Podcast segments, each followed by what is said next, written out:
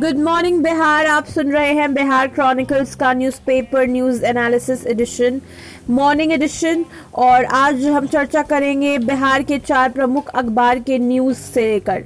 जी हाँ तो चलिए सबसे पहले शुरुआत करते हैं हिंदुस्तान से। हिंदुस्तान के फ्रंट पेज में जो पहली हेडलाइन है, वो ये है कि झारखंड में तूफ़ान तो बिहार में बारिश से नुकसान, रांची में कांची नदी पर बना पुल धसा, सैकड़ों घर गिरे।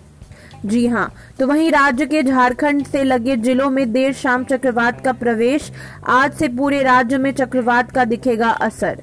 बिहार में बारिश से बिजली आपूर्ति व आवागमन बाधित।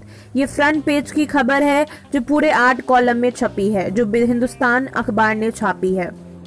तो वहीं दूसरी खबर है, दो कॉलम में जो छपी है वो है पटना व दरभंगा एयरपोर्ट से उड़ानें ठप रही क्योंकि यास तूफ़ान एक वजह है जिससे कि बहुत सारे जो जो एरोप्लेन है वो कैंसिल कर दिए गए हैं फ्लाइट्स कैंसिल कर दिए गए हैं। एक कॉलम की छोटी खबर छपी है, बाबा रामदेव के खिलाफ केस दर्ज है। पटना एम्स में बच्चों पर टीके का ट्रायल आज से ये तीन कॉलम की खबर छपी है। एक छोटे से कॉलम में छपी है खबर ट्विटर की शर्तों से सरकार नाराज़।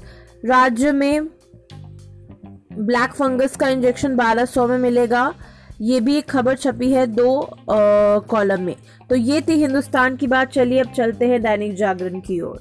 दैनिक जागरण में पाँच खबरें फ्रंट पेज पर छपी है। सबसे पहली खबर हिंदुस्तान की ही तरह, यास तूफ़ान को लेकर है कि यास ने बदला मौसम, आज भी बारिश के आसार। तो वहीं दूसरी खबर है, सरकार ने व्हाट्सएप के बाद ट्विटर को दी सख्त जानकारी। तीसरी खबर, जो हिंदुस्तान में छपी है कि बुज़ुर्गों और दिव्यांगों को घर के नज़दीक वैक्सीन मिलेगा। ये हिंदुस्तान में छपी नहीं है और ये खबर जो है, ये और भी कोई अखबार में छपी नहीं है। तो इस खबर को सिर्फ़ दैनिक जागरण ने प्रमुखता दी है। कोरोना संक्रमण से जुड़ी खबर भी दैनिक जागरण ने छापी है। तो वही रामदेव के खिलाफ आईएमए ने दी पुलिस को शिकायत। इसको, इस खबर को प्रमुखता दी है दैनिक जागरण ने और हिंदुस्तान ने। चलिए चलते हैं दैनिक भास्कर की ओर। दैनिक भास्कर में तीन खबर प्रमुखता से फ्रंट पेज पर आई है कि बिहार से टकरा कमज़ोर पड़ा तूफ़ान पर बिजली सप्लाई चरमराई, पटना समेत 30 जिलों का बड़ा हिस्सा अंधेरे में। तो वहीं दूसरी खबर है, प्रदेश में ब्लैक फंगस के 15 नए मरीज़, तीन लोगों की मौत। वहीं तीसरी खबर न्यूज़ ब्रीफ के कॉलम में है। एक कॉलम की खबर है कि बेजोस पाँच जुलाई को छोड़ेंगे अमेजोन के सीईओ का पद। अब चलिए चलते हैं अपने आखिरी अखबार की ओर जो है प्रभात खबर जिसका टैगलाइन है तरक्की ना करे देरी वैक्सीन है ज़रूरी जो कि अभी चल रहा है कोरोना के समय में।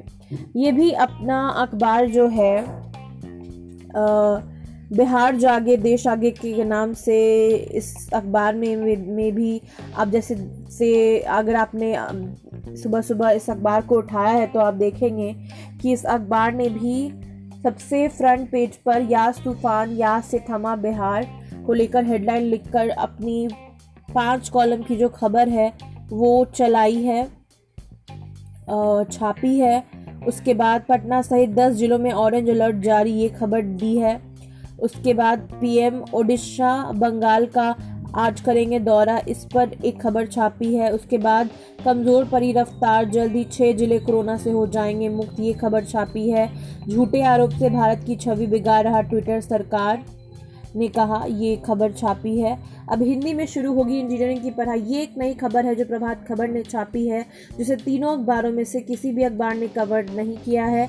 एम्स में बच्चों को वैक्सीन का ट्रायल आज से ये खबर तीन कॉलम में छपी है, जिसे प्रभात खबर और हिंदुस्तान ने छापी है। तो प्रमुखता से बात करें तो ये सारे खबरें थी आज की, जो चारों अखबारों ने छापी है। जो प्रमुख खबरें हैं वो यही है कि यहाँ से जो तूफ़ान है, उससे बहुत क्षति पहुँची है बिहार, झारखंड और उड़ीसा को। वहीं दूसरी तरफ़ जो प्रमुख खबर है कि वो एम्स में बच्चों को वैक्सीन का ट्रायल आज से तीसरी खबर जो प्रमुखता में रही है वो है बाबा रामदेव के खिलाफ केस दर्ज और कोरोना के क्या मरीज़ हुए हैं, कोरोना में क्या घाटा हुआ है, क्या दर है, ब्लैक फंगस का क्या कंडीशन है, पूरे ओवरऑल स्टेट में ये खबरें छपी गए छापी गई हैं इन चारों अखबारों में। तो ये आज की प्रमुख खबरें हैं और ये आज की प्रमुख खबरें आज के अखबारों में छपी हुई हैं।